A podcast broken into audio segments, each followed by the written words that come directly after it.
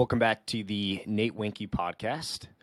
And today we are mainly going to talk about Chat GPT 4 or GPT 4 as it's otherwise known. It's essentially the next version of ChatGPT is is really all it is. But it is quite advanced and it can do a lot of things that Chat GPT couldn't do. So I want to get into those because this is pretty cool. And if you've experimented around with ChatGPT at all, which I highly recommend you do if you have not, this is quite the change.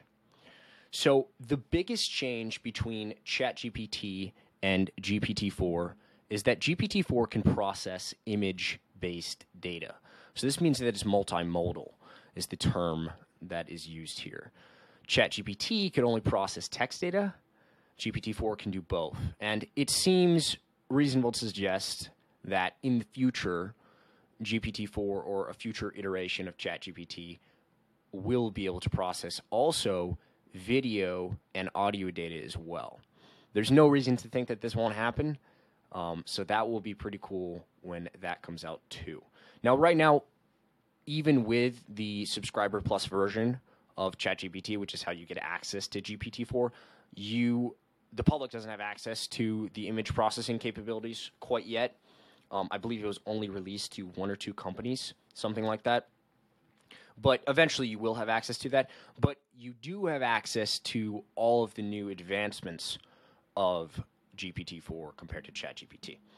Um, so, kind of just some background about these different models. So, as the iterations have continued to progress, so GPT 1 to 2 to 2.5 to 3 to ChatGPT and to finally GTP, GTP 4, they've been given access to more and more data and they have more and more parameters.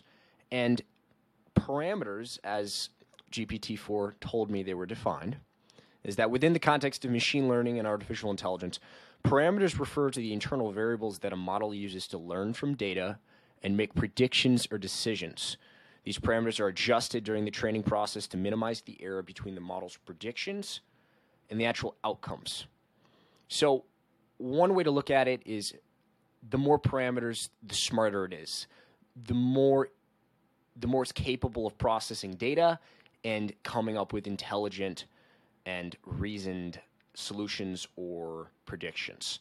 So, more parameters basically equals smarter and ChatGPT had about 127 billion parameters versus GTP4 has about I believe it's 100 trillion parameters, which that's quite the difference.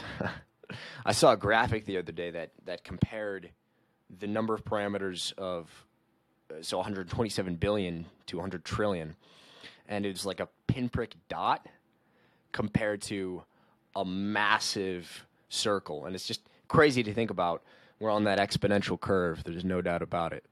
So GPT-4 has this much larger um, access to these parameters, and it again, it basically just makes it smarter. Is the simplest way to put it. Um, and it can reason better. It can answer more complex questions. Um, so I'm just going to kind of fire off some interesting things about GTP4 that are different from ChatGPT. So they they always kind of put these AIs against different like mm, IQ tests are some of them, but like the LSAT, the bar, um, tests like that, and ChatGPT was tested against these, and I believe in the LSAT and the bar, it, it was in the bottom quarter percentile in terms of competence versus GPT-4 is in the upper quartile. So it's in the 90th percentile. I think it was in the 99th for the LSAT, which is pretty crazy. So it's smarter than most lawyers at this point, which that's something. So that's pretty cool. Um, and then let's see. Oh, this is a cool fact. You can basically you can give it a drawing of a website on a piece of paper or even like on a napkin. So any kind of drawing you can feed that to GPT-4 and it can create that website in seconds. It'll create the code and you have your website. So, which is insane. So say goodbye to website design. Holy moly. Um, same thing with coding, of course. That's the other crazy thing is that it can code better than most software developers. I actually talked to a, a friend of mine the other day, and he was saying how they use ChatGPT to code in his software development program. So that's pretty cool. Um, one of the cool things about its image capabilities is, and its its essentially its higher ability to reason is it understands humor better. So you can feed it a meme, and it'll explain to you why the meme is funny. And I don't know if you've ever experienced this with your parents, but you show them a meme and they have no idea why it's funny. Um, perhaps this could help solve that particular divide between you and your parents. You could just say, just go ask uh, GPT-4 to explain it to you. So I think that's pretty funny that it's able to do that. Um, and part of that too is it's it's more creative. So you can, for example, you could give it um, a paper or an article that someone particular wrote, and you could say, "Hey, I want you to copy this writing style. I want you to analyze how they write, what words they use more often than not."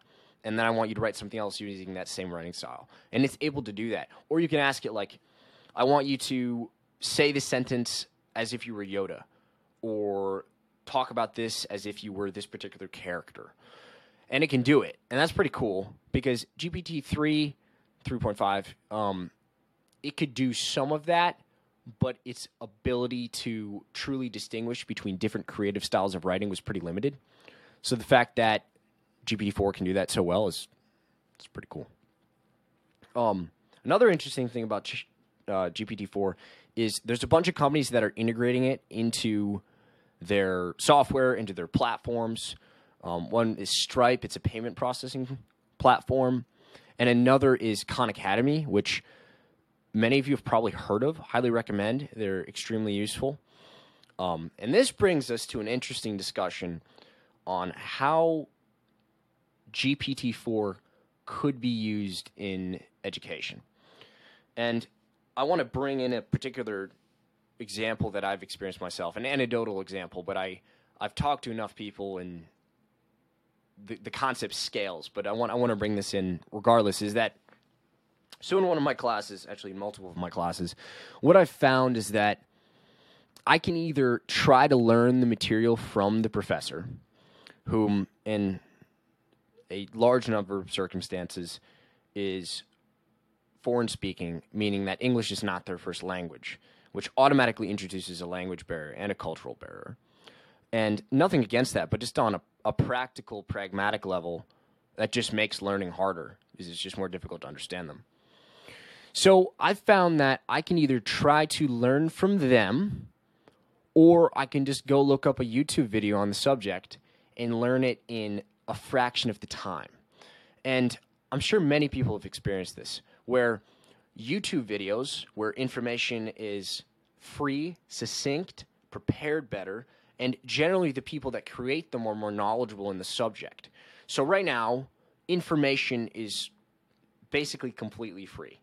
Um, there's some barriers to that, of course, but overall, in the information age, we have access to more information than anyone ever in history, and it's difficult to even comprehend that difference. Even the cost of a book 500 years ago was astronomically higher than than most of us could even conceive of. And today, almost all the information found in found in books is free on Wikipedia. So, what what's uh, what's interesting about this is back to my example is I find myself going to YouTube to be taught the material that I'm paying to be taught at a university. So then you may ask the question, as any you know logical and wise person should ask, which is why am I paying for this university education when I can go get this information for free in a more efficient manner and learn it better and faster? Well, that's a very good question. And the only reason that you are is because of the idiocy of society, effectively speaking. Because we, for whatever reason, are stuck in an old form of learning where we think that you need a stamp on a degree to determine your level of competence in a particular field. a stamp on a degree is not evidence of competence at all. Evidence of competence is demonstrated in that field or by a particular kind of test. I'm not saying it's not any evidence of competence, but the idea that universities have a monopoly on education or truth or information is just false. What they do have a monopoly on is the accreditation. So they're able to say, oh, you either have this stamp of approval or you don't. But companies have the choice to either accept that form of accreditation, that degree, as indicative of your competence in a particular area or not. And there's a number of companies, Tesla's famous for this, where they don't really care about your education. They care more about who you are, what's your experience, and what's your potential for them at the company.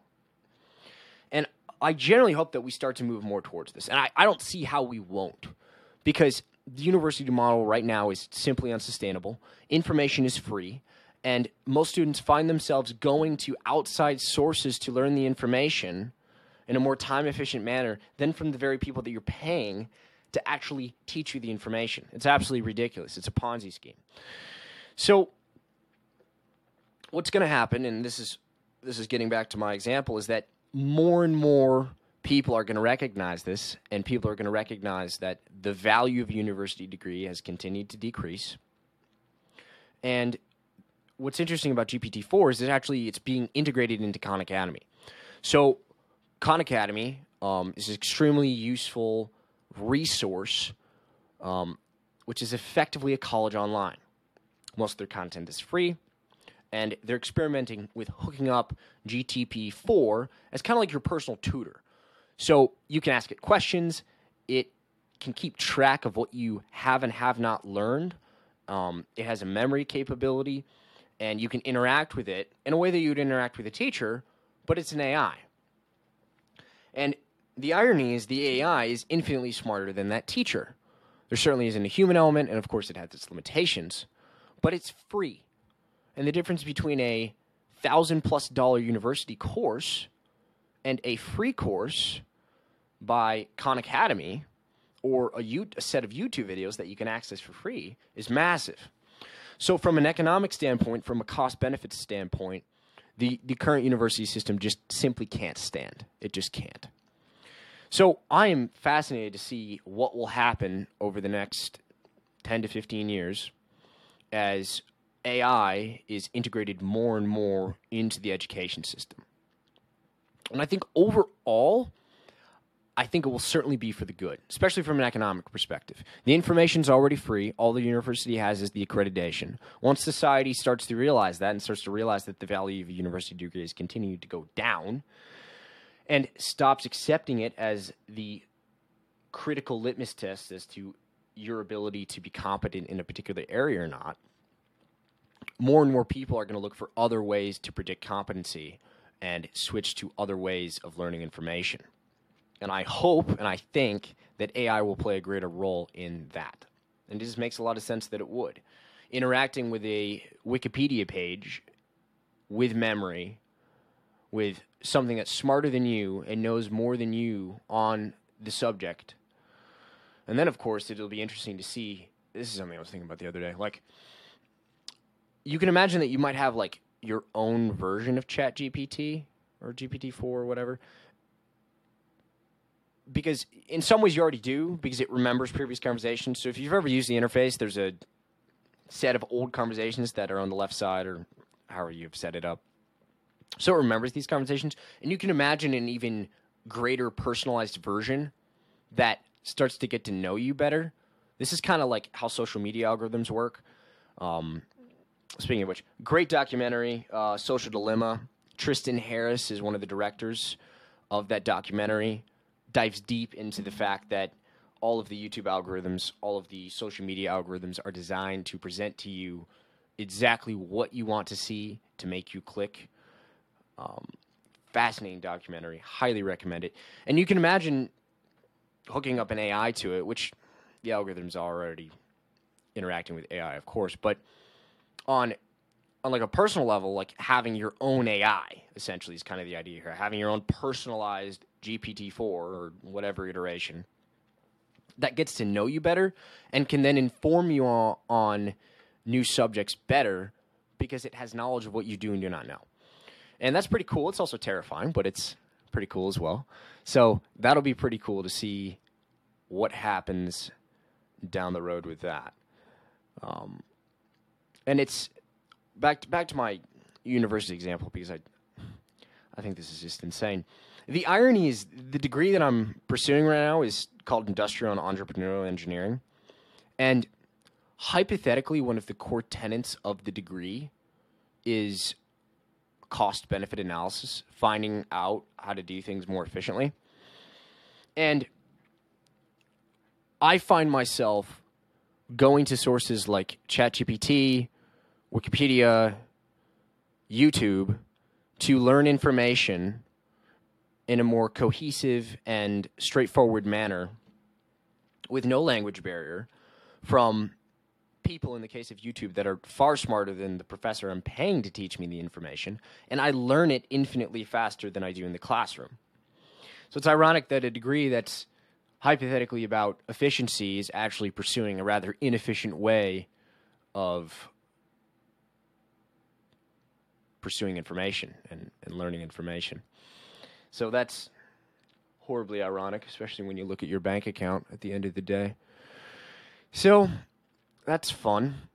Um, and then here's just another example of the fact that so with this whole AI thing is we we barely can even comprehend how fast this is is this is advancing and how fast it's going to continue to advance. So the example of parameters is interesting because again, ChatGPT has access to about 127 billion parameters versus GPT-4 has access to about 100 trillion. So we're on this exponential curve and it's difficult to even comprehend exponential curves and exponential distributions. We're not wired that way as humans. But we're just going to continue to go along this curve and it is going to be absolutely fascinating where we are at in 50 years with this. I mean, it is it's difficult to even predict because of how fast it's moving. Like you almost you almost don't even dare predict where we're going to be at because who knows? There could be some innovative breakthrough that just shatters our current reality. And that seems fairly likely. So that's pretty interesting. Um another another random example between the difference between GPT 3.5 and GPT 4 is just the number of words it can process. So ChatGPT, it's about 3,000 words. GPT 4 is about 25,000, and eventually there won't even be a cap. So that's coming down the pipeline. So that's pretty interesting. Um, what was the other thing? Um, so, oh, we could do the movie example. So, this is pretty crazy. So, what's going to happen is right now we have the ability to generate audio and video data from famous people where we have a large corpus of data to train the AI algorithm on. So, for example, like Joe Rogan, um, he has probably tens of thousands of hours now of video and audio data out there. So you can imagine you can hook up an AI model to try to emulate and copy Joe Rogan as a person, emulate his style, um, get the expressions of his face correct to the point where you can type in, I want you to say, I want you to make a video of Joe Rogan saying this. And of course, it could be something perfectly harmless, or it could be something nefarious, which seems likely and is already happening. And these are called deepfakes. And I've talked about this before, but the more as this continues to scale and as this becomes more widespread, a larger and larger percentage of the stuff on the interwebs will be generated by, by AI. This seems very likely. Now, will it ever be 100%? I don't think that's likely. But certainly it's going to increase. When we, at what rate, it's not entirely clear. but certainly it's going to increase. Well, one interesting thing that has already been used is people have used deepfakes or AI generated video data in movies. So this has already happened where someone gets sick or dies, or there's a particular scene that they want to generate with an AI. Well, what's eventually going to happen is why have people actually act out the movie when you can just have the AI generate it? This is what's going to happen. You're going to be able to type into an AI and you're going to be able to say, all right, I want you to use the data from the past 50 years on the highest grossing movies, and I want you to then predict in the next year what the number one blockbuster is going to be. I want you to then write the plot of the movie. I want you to then source the characters, their roles, the script, everything that we would need for the movie. I then want you to generate the movie. I want you to create the video of the movie. I want you to add in the special effects. I want you to generate the whole damn thing. And it's going to be able to do it. So, what happens to acting when you can just have an AI generate person talking, a person interacting, a person in a movie um, doing their thing? And that is a fascinating thing that I don't think many people are thinking about. But it seems logical that this is going to be the eventual ending point. It's interesting to think about whether or not. I mean, I guess you'll still have celebrities, but the movies that they're in will all be generated by AI because you probably still need like if you want to emulate a real person, you still need data. So if they're in previous movies, you can just use that. But like, how's that going to work over the next fifty years? I have no idea. But it's fascinating to think about. And that whole movie example is just it, it it's going to happen. I mean, we can debate about the speed and how how competent it's going to be how sophisticated it's going to be at what time. But I have not read any solid objections to think that it won't actually happen. I'm curious if people have them. Because if you think there is some there's some lack of scalability in this, that it hits some kind of limit in terms of specifically video production here, the movie example. I would be fascinated to know it because I have not been able to think of what what could stop it. Certainly, things can slow it down, um, but what could stop it? And then here's another one of my, I don't know, rabbit holes of thought that I've gone down. So right now we're there's a large number of companies that are investing in quantum computing, and the idea behind quantum computing, if I dare to even try to explain it, is that basically supercomputers, regular computers operate on static discrete variables. So either a 0 or 1 in computer language. It's either a 0 or 1. Quantum computing can operate with both zeros and ones at the same time. Continuous variables. And I'm probably not explaining this perfectly. But the point is is that the biggest difference between quantum computing and regular computing is quantum computing is infinitely faster. So, just to spit out some numbers, just to give an example, I don't think these are accurate, but they're, they're close enough to get the idea across. Is most passwords, encryptions, etc. The reason that they work to a large extent is because supercomputers aren't fast enough to crack them. It could take supercomputers like a million years to crack some of these codes. So the advantage of something like a quantum computer is what would take a supercomputer a million years, it can do in like 10 minutes, something like that. And obviously, I don't have those numbers exactly correct. You can you can actually go look those up and see the specific differences. Um, but this is this is going to be crazy. So, in connection to GPT-4 here is you can imagine that you can hook up an AI to one of these quantum computers, and then you could also imagine that you you know give it access to the internet, and that's going to be crazy. I mean, that's going to be insane. So I'm pretty uh pretty terrified and also hyped for that. That's pretty cool. Let's see. I think I hit on most of the topics I want to talk talk about.